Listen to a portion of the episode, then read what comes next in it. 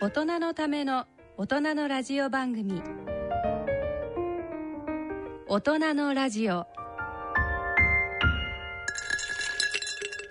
皆さんご機嫌いかがでしょうか吉川楽長ですご機嫌いかがでしょうか篠崎直子ですこの時間は笑いと健康をテーマにお送りしておりますさて、えー今回はゲストにあの寄生虫で有名な藤田浩一郎先生をお招きしそうてこおれまた話有を、名かな先生なんだねえもうこの先生のそうなん話です聞けよるかと思ってねすごい楽しみですねそ今うです頃ねねワクワクしますね、ええはい、えーそれでは大人のラジオを進めてまいります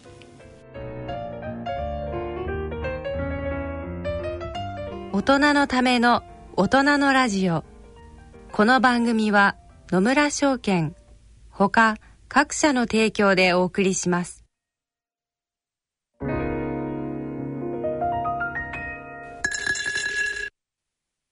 野村第二の人生に必要なのはお金だけじゃないからゆったりとした旅を楽しみたい健康はもちろん若々しさもまだまだ保ちたい住まいをもっと快適にしたり相続のこととかもしもの時のことも考えておきたいセカンドライフのために知りたいことってたくさんありますよねあなたのハッピーなセカンドライフのために野村証券の本支店では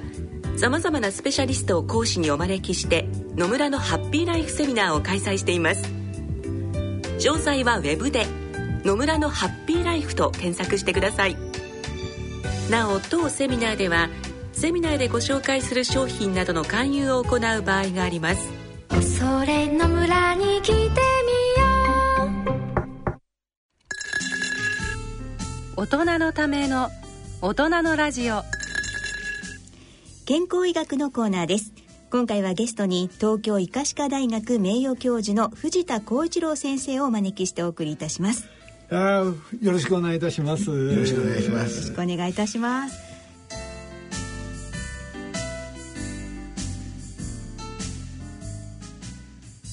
じゃあまず藤田先生のプロフィールねご紹介していいですはいよかねろしくお願いしますえー藤田先生は1939年中国満州でお生まれになりました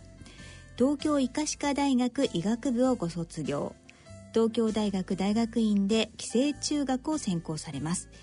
えその後テキサス大学で研究後金沢医科大学教授長崎大学医学部教授を経て1987年より東京医科歯科大学教授となられます専門は感染免疫学寄生虫学熱帯医学え著書に「笑う海中」「脳はバカ腸は賢い」など多数ありますいやー、長崎金沢ってなんか美味しいところばっかり、そうですね海のものがね、ええ美味しいところばっかり確かに行かれてて、あの岡村以内から長崎に行けって言われたんですけどえも、え美味しいものがあって、えであそこ月謝さんもいっぱいいあますしねそうですよどっちもそうですよね東の車西の車があって、ええいいとこでいいとこ行できすよたねくないって言ったんですけど、ボスがですね「お前みたいな変な人間は呼ばれたら必ず行け」ってで言ったんですけど長崎まだいいとこだったんですいやよいいとこですよ美味しいしでおお酒もね金沢日本酒も美味そうしでいし、す長崎はね焼酎も美味しい、やっぱりお酒ですねお酒ですいやーもう今日はね先生にねそのお酒のお話をね、はいえーぜひ伺いたいなと思ってるんですが、はいそうですねはいいやー、私ねねはい大あのねお酒飲むとねまあ飲み過ぎちゃうと次の日結構ね、あのピーピーになっちゃ ってねひどい目にあったりなんかやっぱお酒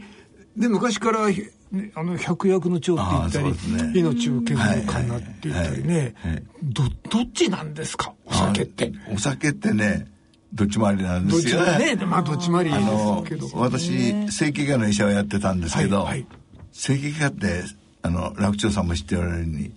医学部で一番難しいんですよねで柔柔道部でいましたからね、ええ骨付きとかね、はいはい脱臼なんか簡単に治せるから、はいはい整形外科の医者になったんですけど、え整形外科の医者って一番難しいんですよ骨もねここで折れるかねここで折るか2本折れるか3本折れるか全然違うでしょそうですよ、えだから胃がんなんか簡単ですよね、もうやり方決まってますから、はいはいはいだから整形外科やって、途中で辞めた人が多いんですよあそうですノーベル賞をもらった山田教授もね、はいはいはいあれもともとそう整です形ねです整形からですもんだねから文豪の、えっといろんな、えー賞をもらった渡辺さんっていう、はいはいあの失楽園とか失楽園とかねいろいろあの人も整形外科ですよそうあ整形だったんですか、でで私も手術が下手で ね整形やめて、あの何しようかなと思って熱帯医学なんかやってて、えーでまあそうですかインドネシアのカリマンタン島に長いこといまして、ええそこではいはい子供たちがうんちが流れてるところで遊んでる子供たちが、あのアレルギーになって、で海中がアレルギーになってるっていうのは、あの研究をやって今はその腸の研究やってるんですよ。うんそうですよね腸でね腸ね腸に有名な 先生でいらっしゃいますけれども本当でねすねちょご著ご著書もたくさんあってねねえ私本も当さっにきそうですね紹介し忘れちゃったんですけどいっぱいありますよねいや笑腸うっ海て中と今かねね注目されてる最もそうそう最そうもでし注ょ目されてる臓器ですよね腸っていう腸っていうのは初め私がやった頃はですね、うんちを作るただの管って思われたけでど、すよねこれが心も体の病気も決めてるってことで。特になんか免疫ですよねそうですね、免疫ですね。免疫の70%が腸内細菌ですからね。もうただその食べ物を吸収して、はいううんち作って出すそれだけの管じゃないんだってことないってそうで最近バーッと分かってきて、本当ですよ。で、まあ忙しくなったんですけども、あの、私お酒あんまり専門じゃないんですよ。で楽長さんはね、あの、困りますよ。私私飲む方の専門家なんでなえだだって、あの、えー、脂質代謝のね、専門家です。医学者さんもいらっしゃいますからね。今日はちょっと変な人を割り当てていただいたんだと思ってね、思ったんですけどで、もすごいですおつねお二人専門家同士 でね腸はね、脳よりはずっと偉いんですよ。脳より偉い、だって生物のね、歴史、地球上に現れてね、生物40億年経ってるんですけど、ええ35億年までは腸だけの生き物ですよ。脳なんかなかった。腸だけ。ですよねミミズとかですよね、小屋とか、脳脳ななかか脳ったんですなよくたって生命って生きられますもんねミミズの研究やってたんですけどね、ミミズこれ食べていいかどうか判断してますよ。だからミミズ判断するんですか判断するんですよ。俺嫌なもん食べないですよ。嫌なもん食べないですはから生意気だね生意どこ気でです判断してるんですかねミミズの腸に神経細胞があるんですよ。腸で判断腸が判断したんですで、あの、悪い毒物食べると吐き出すでしょ。免疫細胞があるんですよ。消化吸収の細胞と免疫細胞と神経細胞さえあれば生きられるんですよ。考えてみればそうだよね食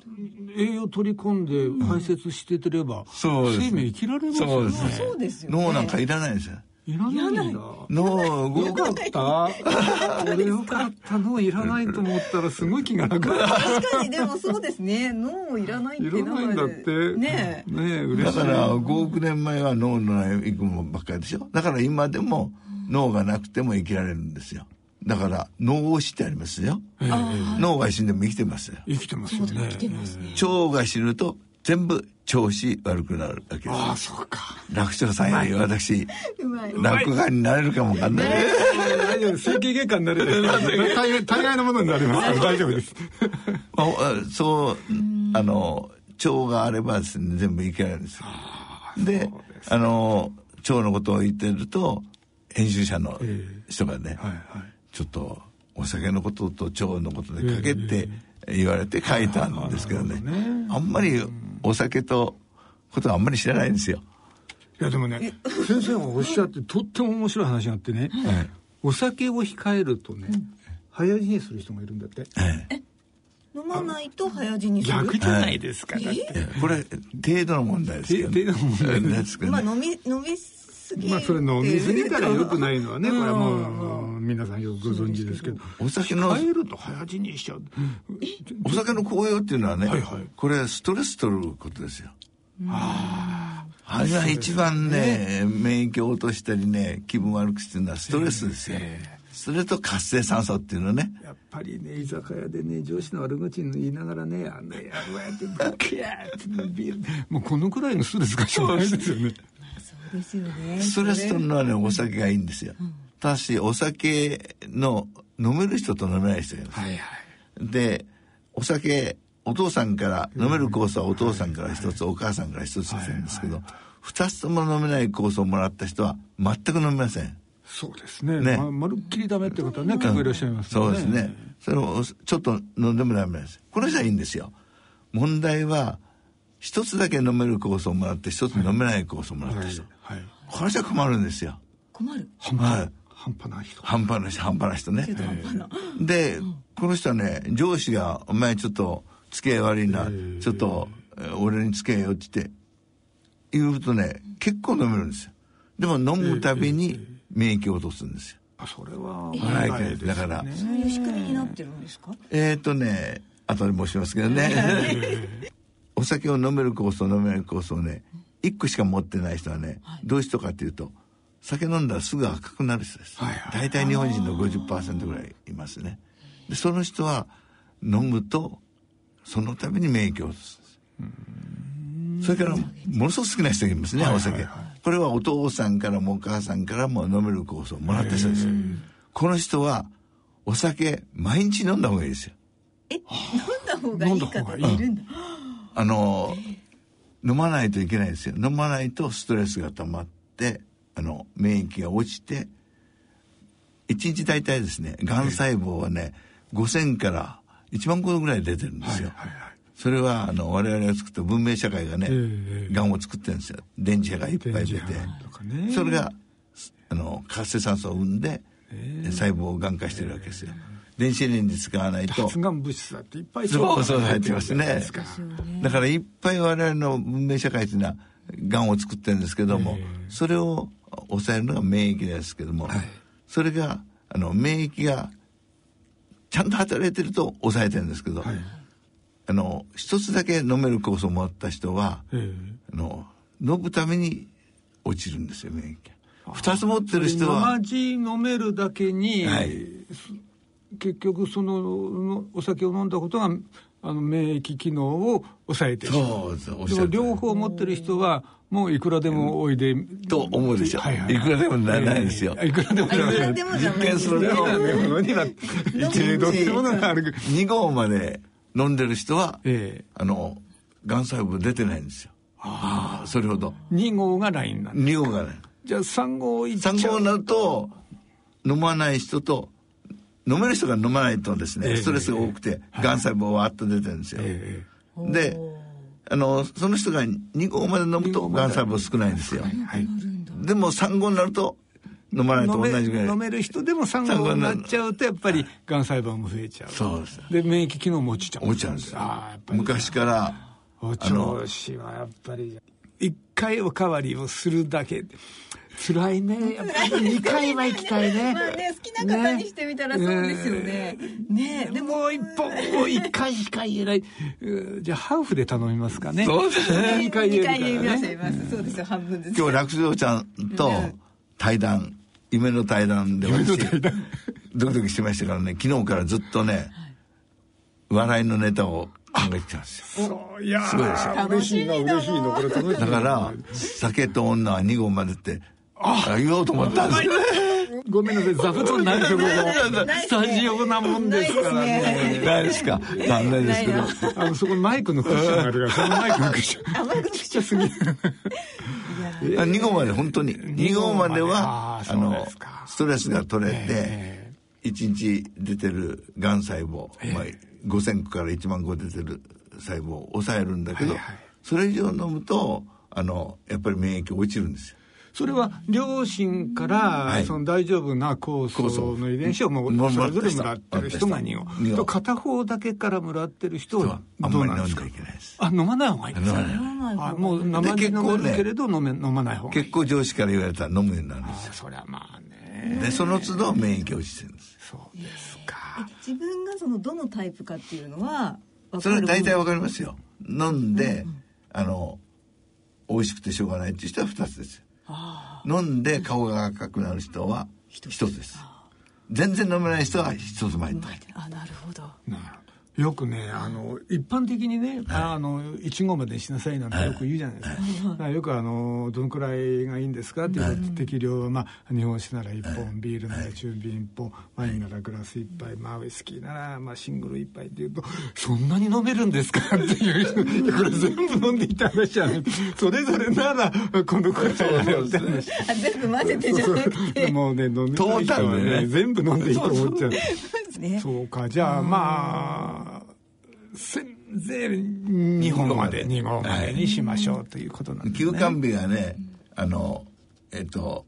2号でとどめて、飲める人がね、二2号で1日2号でととどまったら毎日飲んでいいんですよ、二2号を超えちゃうんですよだからやっぱり休ど館う日してもね、ええそこがね、問題ですよね。学長さんもお酒大好きって聞いてますけどいや、どうです私かだからね、缶ビールをね、ロング缶絶対買わないんですよ。ああの下手するとんちっちゃめの缶買ってきたらあでおかわりできないじゃないですかああそれいいですねもロングパ缶だとねおかわりするとまたロング缶飲んじゃうわけでしょだからレギュラー缶ならねおかわりしたらいいですよだから下手するとちょっとちっちゃめの缶買ってきなてなるほど4本何の4本ぐらいえやっぱそのおかわりをしたいもんなんしたいんです よあ私はそこのう出いうものなんだ版をね何回できるかがねおおお酒の種類はどうですかさもう私何で何でももですねええ焼酎でもね焼焼酎も先生いいいんですか私はね本当に日本酒が好きなんですよ、日本酒飲んだら美味しいもんだから飲みすぎちゃうんですよ美味しいですよそれで私は焼酎にしてるんですよ焼酎はアルコール分だけでしょ、はいで日本酒はねつい飲みすぎて悪酔いしたりねそうれからね日よくある本酒の種類によってはねちょっと悪酔いするもん美味しいけど悪酔いするもんあるでしょだから私は焼酎にしてるんですけどねなんか医学的な効果もあれですかあの日本酒より焼酎の方がいやあのアルコールだけですから、ええあのえっと味は味本当のお酒飲みはね、日本酒とか、上々酢っていうあのね、ええじょそうですねでちょじょじょじじょょじょじょじょ上上上蒸留酒は、まあ、アルコールだだけですからだかねらウイスキーとかね焼酎ってのは蒸留酒そうそうそう上流酒それはまあすアルコールの成分だけいきますけど日本酒みたいにこういろんな成分入ってて美味しいんだけど、え自分に合わないのもあるんですねねでよく次の日ね頭がピンピンするなんてだから二日酔いにならないってねそうですねあので焼酎に変えたっていう人が結構いらっしゃる、うんいや焼酎二日酔いにならないからって言ってそう、ね飲むから割と二日酔いになりませんね余計なものが混ざってないからっていうことその余計なものが美味しいらしいですけどね本当に酒だから 本当はねいや焼酎だとあれですかなんかあの血液サラサラになるなんてああ気づきサラサラになったり、ええおいいですねあの、心筋梗塞先生の専門ですけどねああ心筋梗塞なんかそうですねまああんまりならないっていうこれはあのアルコール全般そうですけどああねそうですか HDL コレステロールっていう全般善玉のコレステロールをねあの増やせしてくれるんで、お酒飲んでる人の方が心筋梗塞少ない少ないですね、ええねでもこう腸の観点から見ると腸がこうこのお酒がいいとかって選んだりするのはあるんですかえーっとねちょしねだっていいいいもの悪いもの腸が選ぶんですそうよそうそうなんかなんか腸はビールが好きとか腸今は日は何にしようかって腸に聞いたじゃないですかねあるんですか張ねさん張さん今日はどうしまし ょう腸にいいお酒とかあるのかなって今日はねやっぱりねあのワインにし ようか腸が正しいことを伝えてくれますからね、なんか調子悪い時は下痢なんかしますからね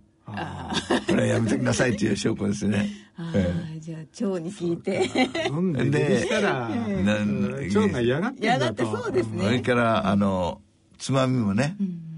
体に悪いつまみ食べるとおおならなんか出して警告しますねプップー落ちてね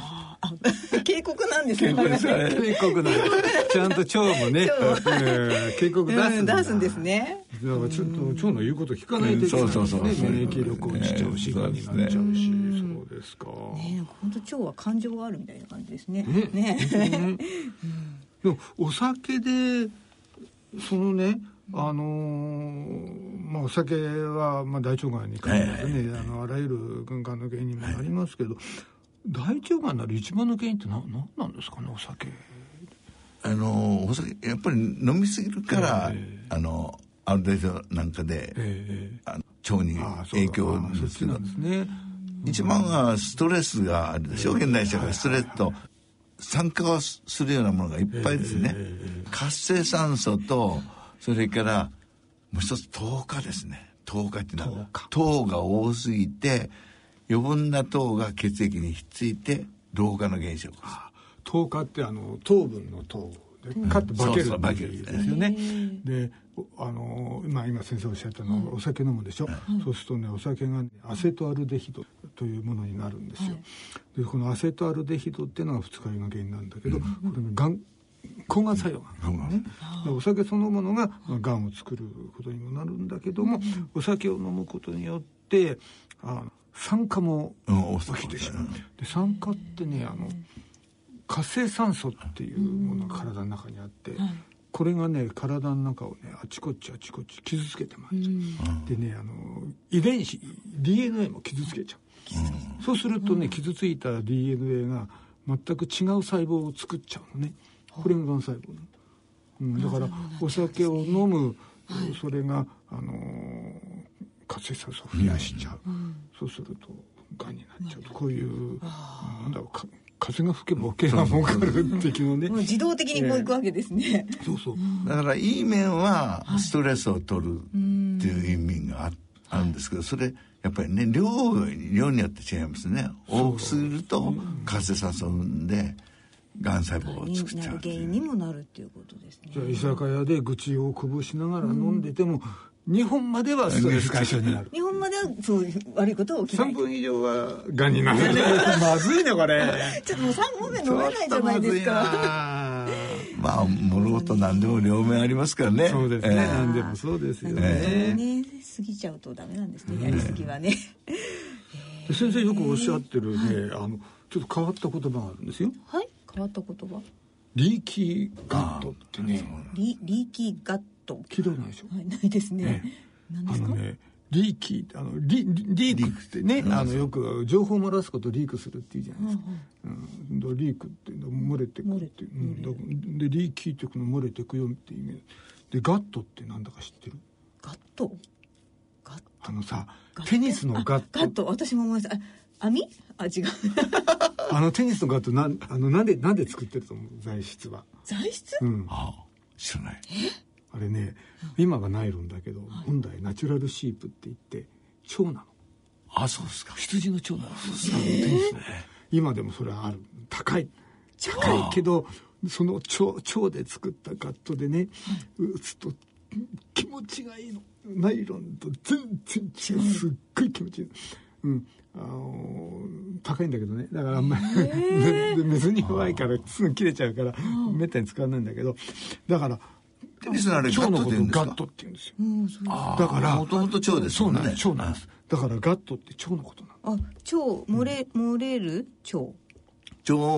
あのガッツって言うじゃん、ホルモンで。腸。えガツ。あれ、あんまり食べ ない。ホルモン焼きでね、ガッツって言うと腸のこと。そうなんだ。同じだけど、ガッツがあると思いますねそれはわかります。これやっぱり食べるとこれもやっぱりねガッツが出るというあの腸と関係あるらしいんですよねあるんですかええだからこれ腸から漏れてくるよっていううんそうそうねそそれれはそういう症候群だから腸からなんか漏れてきて病気になっちゃうってそそういうこれ先生これどどういうこと多いんですよ意外とねヤクルトさんと順天堂大学が共同研究してはい大体正常人のえ2%ぐらいに生きた腸内細菌が血液中にいる生きた腸内細ちょっと菌待ってちょっと待って生生ききたた腸内細菌が細菌が血の中に入って入ってる嫌じゃないこれ漏れてる証これ拠っじゃてなごめいんなさい。えっとだまあダメなことなんですか。えー生きてん私よくわかんなこい。れだって腸内細菌は腸の中にいるもんじゃないですかいい本来そういうものねですえね。それがはい血液の中にいるんですよいや腸の中にいるから許されるんですよ、最近あそっか。そうそうそう最近の入ったらどどうなっちゃうんですかだだからふわいいろんなね不調が起こってるんですよそりゃそうでしょこれ知らないんですよでも生きていけるんですか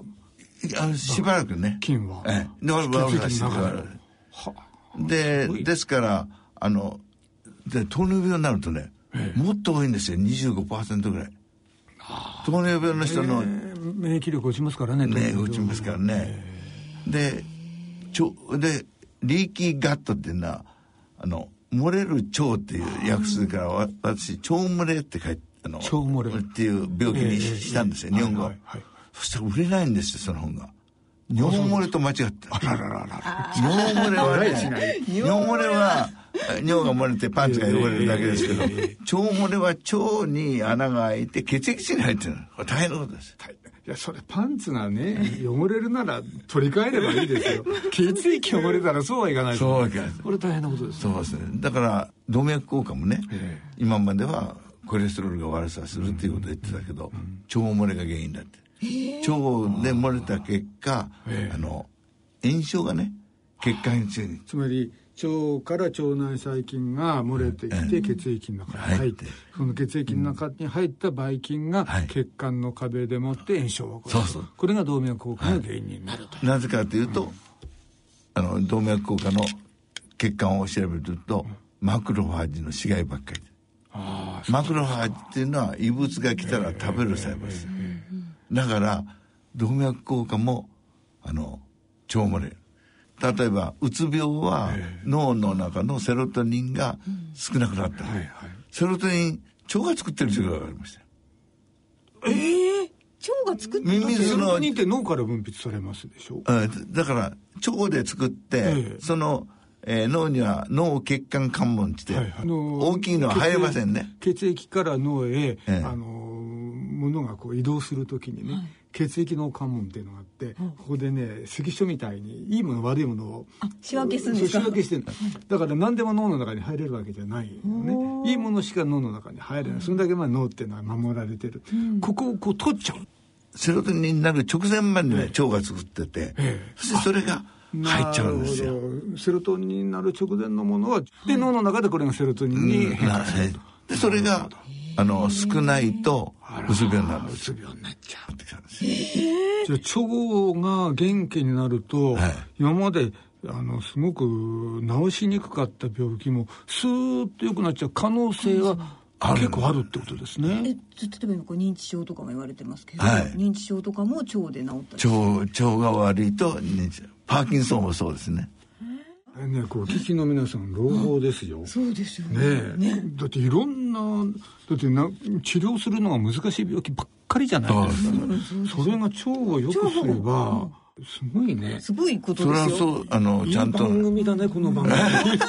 さなんか最新 の医学情報えみたいな、や素晴らしいゲストを今日今日お迎えしちゃあってのねえ楽長さん便移植法って知ってますよね、はいはいはい人の便を入れちゃうっていうのは、ええはいはいもうアメリカなんかすごくすごい人の便人の便って人の便をねあの腸の中にこう入れるのよ便っていうのは便ですよね。便ですよねうん、まあ、こうでつすよまりね。何を入れてるかと便が便が欲しいわけじゃないその中に入ってる腸内細菌が欲しいのだからつまり体の中の腸内細菌を入れ替えちゃおうっていうそういう治療法なんですそれでいろんな難病が治ってくるっていうのはさっき言ったように腸がいろんな、あの病気を治す意識を持ってるっていうことですよねだからね例えば篠崎さんの便を私が自分の腸の中に入れ る篠崎さんみたいに私は元気になれるとなるんですか若返るみたいな。もしかしたら数学得意になっちゃうかもしれないなんか本当にじゃあ本当にだからもうそあのの人体質になるというか。慶応とあの順天堂大学外来持ったらもういっぱいですもんねいっぱいいっぱいなんですかはいいいっぱいいっぱいいっぱいで予約取れない予約取れないはいはい安倍首相もね、一時辞められた腸が悪かったでしょ、えあれやっぱり腸を良くするとあんなに元気になる、えーそうなんですか何でも腸なんですよちょっとこれすごいですね。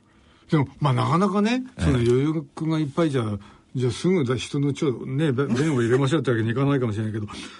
要は腸内バランスが、はいね、腸内細菌のバランスが良くなるっていうのが目的ですから、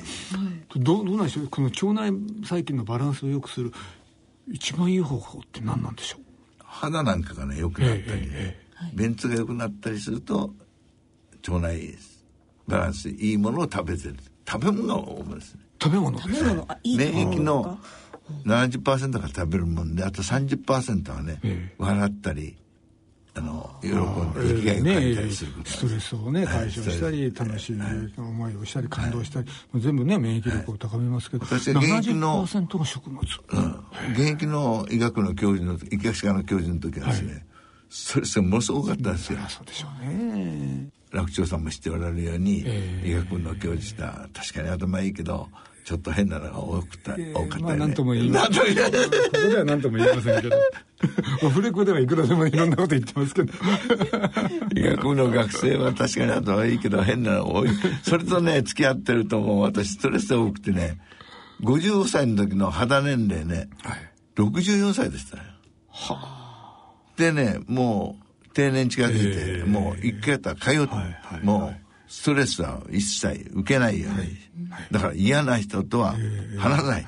嫌な人とは酒飲まない、仕事は5時に終わるって決めたんですよそしたらいい腸内細菌帰ってきて肌年齢ね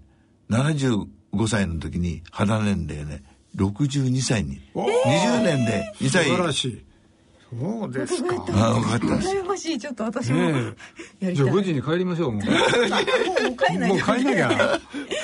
り大事なんだね、ストレスを避ける。ストレスねでお酒も腸内細菌まで変わっちゃうの。あーおお酒もそれであの適当に飲んで、ね日本は飲みすぎない飲みようすぎにないように。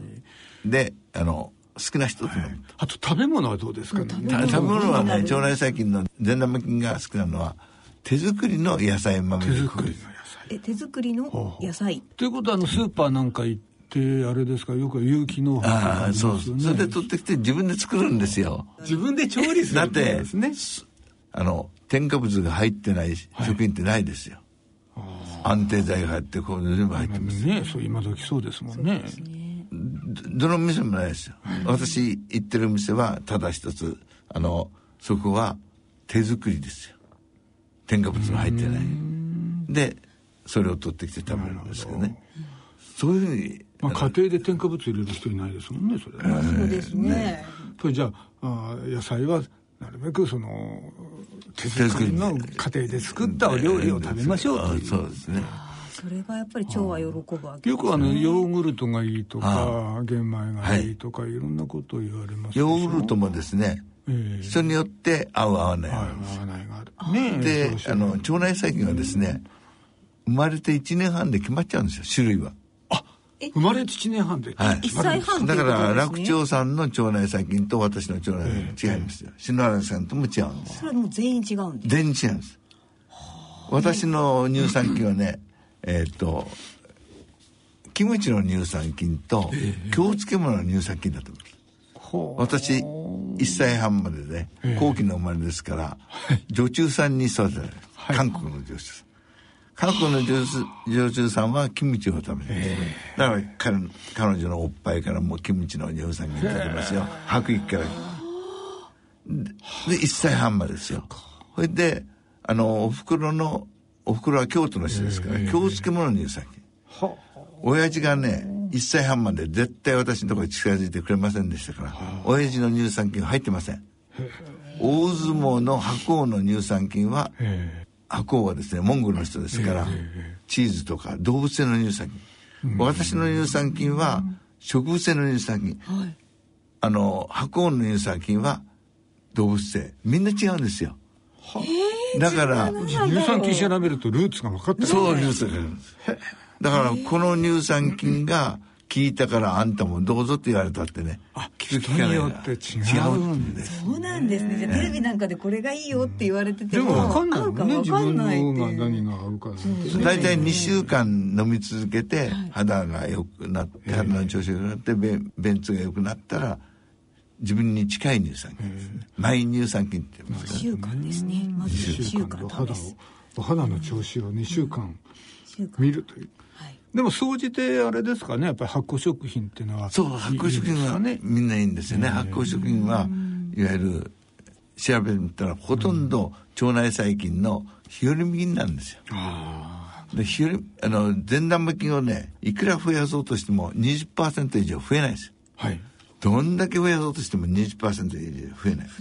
悪玉菌をどんだけ増やそうとしても20%増えないだから免疫高めるには善玉菌を優位にして善玉菌に加勢する日和見菌をいっぱい日和見菌は発酵食品がほとんど日和見菌ってさあの日和見主義っていうじゃない顔色を見るからそうそうそう腸内細菌ってね善玉悪玉ってあるけど先生おっしゃったように大体2割ぐらいがいい人間にとってとってもいい効果を表してくれる腸内細菌、で悪いやつらもいるわけ非常にあの悪い物質分泌して、えーあの悪さする菌も大体2割その残りの6割っていうのはあのどっちにでもね変化しうる菌なの。だから悪玉が増えちゃうとみんな悪玉に加勢してう悪玉増えちゃうで善玉がね増えるとああこっち善玉の方がいいなってわーって言って。ね、だからあの自民党が政権取ったら自民党から立候補しようみたいな、ね、 あ感じですね、長い方に巻かれるで野党が取ったらおじゃあ俺野党から立候補してみたいなこんなやつらばっかりなんだよ国会行くうとわーちょっともっと優柔不断ですこんなね金魚の糞みたいなのばっかりだよ国会行くと、うん、こういうのが大体6割だから優勢な方にみんなつくわけだからその2割の善玉菌をちょっとでも増やしてやれば腸の中の善玉菌はいっぱい増えるってことそっちに行くわけですね、だからおっしゃる通りいですいものをいっぱいね、えちょっとでも優勢にするってことが大事だ大事なんですねからね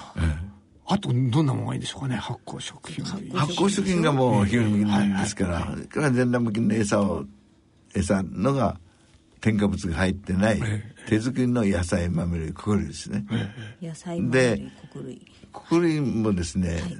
生成したのはね糖がバッと上がっちゃうんですよ、はいはいだから糖化現象を起こしますそう先生さっきおっしゃってたと効果ねになっちゃうんです糖化っていうのはねね肌の糖タンパクとくっつくと非常に年寄りで見えるんですね糖糖がいっぱいあるとそれがくっついちゃってねくっつ糖い一緒になっちゃう、うんこれ糖化っていうんだけどこれが悪さするそうですねとだか肌らが出てくるあの、野菜豆類心言ってるけど生成したのはなるべくやめてほしいんたで方すがいいってことですね白米よりも玄米がいいし、はいそれから玄米って言いますもんね生成した小麦粉で作ったパンよりは電流風で作ったパンをあ食ーねよく売ってますね電気パンとか売ってますねねこ小麦胚がの入ったね、はいパンとかね,、今ね多くなっていきましたよね、えなるほどそういうのがいいわけですねーやっぱりね食べ物を気をつけるって大大事でべすねるそうですねさっきから言いましたように7割が食べ物だってね、これお聞きの皆さんも意外だったんじゃないかなこれ食べ物大事だってね、普通に皆さん思ってますけど7割ってのはやっぱりそうですねちょっとねびっくりしますね、お数字で言われるとやっぱりあ気をつけなきゃいけないなと思いままあ、す、それはね、えー、と免疫細胞が腸に7割いるっていうことから来てるんですけどなねるほどあとは笑ったりね、これが大事ですやっ大事ですよ、3割ってね結構多い多いですもんぱりね笑うとね、あの活性酸素も減るんですよ、はいストレスが解消されるそうですねそうすると若返っちゃうだ若返っちゃう、うんからよく笑う人って若いもんそうですよねよく笑いじわができるなんて言うじゃなあ言いますよねあれ嘘だもん。うん、シワなんかできない。 そおう肌笑ったらそうですよね若返るんですもんね、そうですかえねって笑うと表情筋のリハビリやってるようなもんだから。そうですかえよってねツヤツヤしてくる。うん。やっぱり笑った方がいいですね。ちなみにあの食事はこう年齢で別みたいなのってあるんですかこの,、えっ、ことの年齢ねになったら年齢的に言うとね、あの回転エンジンとミトコンドリアエンジンっていう2つのエンジンで人間動いてるんですけど回転エンジンは糖を食べてエンジンを回すんですよ、はいミトコンドリアエンジンっていうのは酸素を使ってエンジンを回すんですほうで回転エンジンっていうのは古くからあったねはい地球上に酸素がない時にバイキンさんが使ったふ古いエンジンですそれ人でも残ってるのは子作りとか暴力は回転エンジンごえ能力暴力とかこういうこう作いりうや暴力えー激しいですね原始的な原始的なあの動作糖はは糖を分解することによるでエネルギーを使ってるんですか。えー暴力。うんああらこれはこうつこ子作りです激しい感じでこれは温度が低いとこで回るんですよあ、なるほど。だから男の赤ちゃんが生まれたら小児科の先生は男の赤ちゃんのおちんちんの袋を触るんですよ玉がないと玉げたっちってこれ笑ってもらうとって考えてきたんですよ出た考えてきたんですよ今日のために出ましたね。た玉がない玉がとな出いましたね。そうですか。玉袋に玉がないとお腹の中あるでしょはいはい。お腹の中あると精子作れませんこれ37だから冷やすために冷やそうすするためにね、降りてくんですね。あの袋の方にね。だから結構ね袋に入ってない子供が多いんですよ生まれた時ねそれを取り出して冷やすためにやってるんですでだから子作りは解凍エンジンですけども、もう50過ぎたら子作り必要ないでしょ、だから50過ぎたらなるべく生成した人酸素をを取り込む、ミミトコンドリアっていうところがね、その酸素を使ってエネルギーを作るんですね。これがすごく効率がいい。一番効率がいい。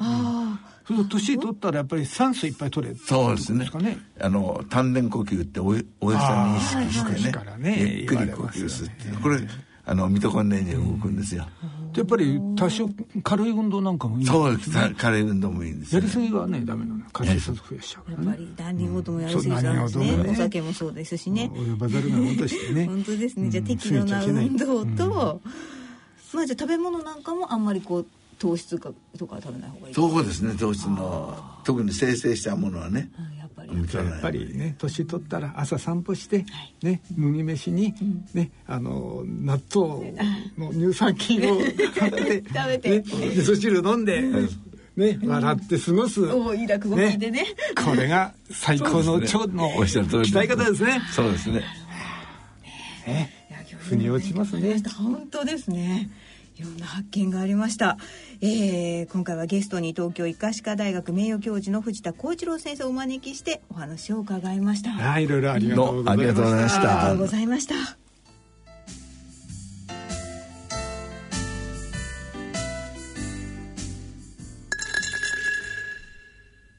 野村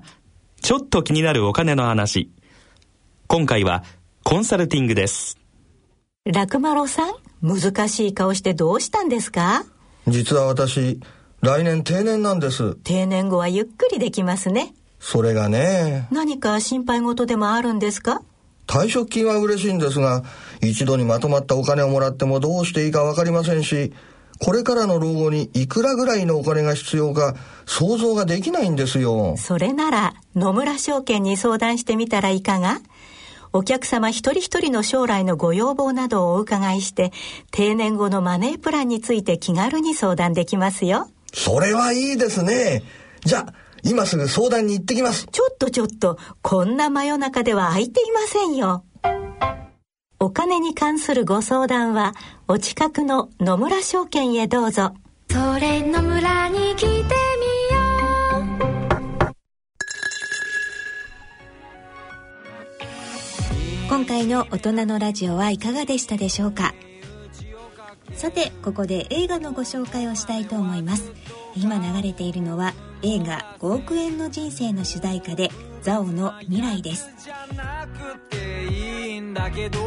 歩き出すには何かしのがないと映画5億円の人生宣伝担当の赤松美穂さんにお越しいただきましたよろしくお願いいたしますよろしくお願いしますます宣伝担当の赤松美代です、えーではこの5億円の人生というすご映画いねすごい人生だね5億円ねどんな人生なのかね、えーこちらご紹介いただいていいですか、とストーリーは、えっと、幼い頃にこの善意の5億円の募金によって手術を成功し命を救われた17歳の少年高槻未来君が主人公ですその5億円にふさわしい自分にあろうとして周囲の期待を引き受けて窮屈な青春を送ってましたである時に SNS でもう自殺を宣言したら知らないアカウントから「死ぬならみんなからもらった5億円を返して死ね」というメッセージが届いてじゃあ稼いでやるよと言って未来君は家を飛び出してこう添い寝カフェとか訳ありの清掃の仕事などなど闇バイトに手を出したりいろんな大人に出会って本当のお金の価値とかあの命の意味とかを知る旅に出るという話ですその5億円よくあの、僕あるじゃないですかそのなんか手術をするからみんなお金出しましょうってね、でもそこまではいいけどそこから先のことってあんまり考えないもんねだからそれで助かった人が、ああ5億円もの他人のお金で今生きてるんだっていうふうに思うかどうか思いがこちら側はねそこまで思いがいかないもんね、だからすごくなんかあの面白いって言ったらおかしいけれどなんかちょっと意外なところに目,、ね、目線を持ってった映画ですよね。本当に今までにはない視点ですよね、はいでこれはなんかこう見どころというかなんか特徴あるんですか、えーとまさにそういうあの疑問から生まれた映画でして、これオリジナルの脚本でこの脚本画というのはあのギャオとアミューズがあの共同で新たなあの才能発掘をしようとして企画とか出演者とかミュージシャンをオーディションしたんですね、でその中のグランプリがを取ったのがこの映画なんです脚本もオリジナルで選ばれて作った映画なんですで脚本もキャストもみんなそうですそうです新品という 、そのいい一番いいグランプリを取った人が出てます、はあ、まさにね、うん、オーダーメイドのね映画って感じだよねですよねみんなのこう才能が集結してね、えー、シャウさんこれ、はい、見たんですよねそうなんです、試写を見させていただきましたどどどどうでしたなんかもう聞いてるだけ でねなんかすごく良さそうだって思っちゃうけどでまたこのなんていうのかな予想外のことが次々起こるので、まず目が離せなくて、でもこうそんな中でこの主人公の未来君が、あのすごくこう人として正直さだとか素直さだとかこう一生懸命さだとかこうどんなことがあってもそれを失わないんですね、でその中でこう周りの人が変わっていってでこう成長していく姿っていうのがもう本当にこう心にじんときてでもなんか思うんだけど、はい、じゃあ5億円稼いでから死んでやるよと思った時はどっかやけくそ的なね多分そのモチベーションとしてはなんかネガティブなところからその発想が来てるじゃあ稼げばいいんじゃないか、うん、稼いでから死んでやるよみたいな。うんうん多分非常にネガティブなところから始まってると思うのよ、はい、あのこの人のその始まりはね、多分それがだんだんだんだんポジティブにポジティブになっていくってそそういう映画なんですよね。そうですね本当に本当にこの主人公のね方も本当に成長していく感じがして、うん、もうねなんかいいですよ人として本当に大事なことが分かったりとか。また私もこう母親目線で見れたりとかもす るのでなるほど本当に面白かったです新鮮な感じでうんいや私ぜひ見ますよこれこれ見てほしいですね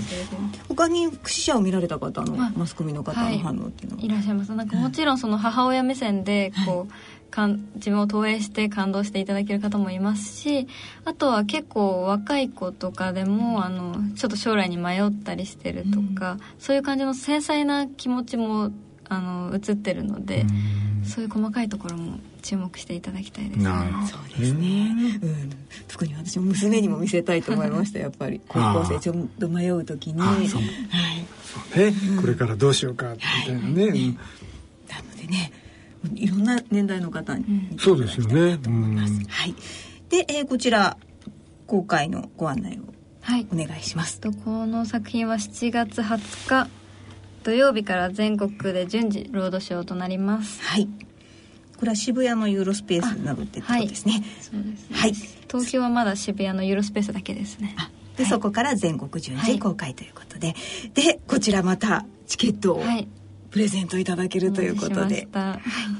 えー、こちら抽選で3組6名の方にプレゼントさせていただきます、はい、番組のホームページの番組宛て送信欄からご応募ください締め切りは7月23日火曜日必着となりますということで、えー、今日は映画5億円の人生宣伝担当中松美穂さんにお越しいただきました、はいありがとうございますありがとうございました非常でお待ちしてますえさて、続いては落語のお知らせです。立川楽長さんによる落語独演会のチケットプレゼントのご案内です。来る8月31日土曜日、18時30分会場、19時開演、内幸町ホールにて開催される落語独演会、夜落語 in 内幸町に抽選で5組10名の皆様にチケットをプレゼントさせていただきます。今回土曜の夜なんでね、はい、まあ、はい着やすいんだから着にくいんだかよくわかんないけどまあね、うん、しかも8月も最後も最後ですからねそうなんですよねはいでも覚えやすくていいですねまあ、な夏の最後も、はいまあ、落語で楽しんでもらおうってところですかねはいそうですね、えーチケットご希望の方は番組ホームページの番組宛てメール送信フォームからご応募いただくか郵便の方は郵便番号105-8565ラジオ日経大人のラジオ落語チケットプレゼント係宛てにお送りくださいいずれも夜落語チケットプレゼント希望とお書き添えの上郵便番号住所氏名電話などの連絡先番組へのコメントなどを書いてご応募ください応募の締め切りは8月2日金曜日必着となりますどしどしご応募ください、はいえーそろそろお時間となりましたお相手は篠崎直子と立川楽長でしたそれでは次回の放送までさようなさようならら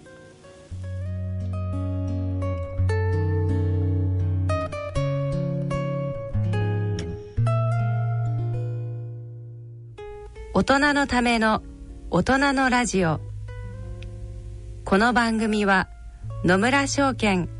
ほか各社の提供でお送りしました。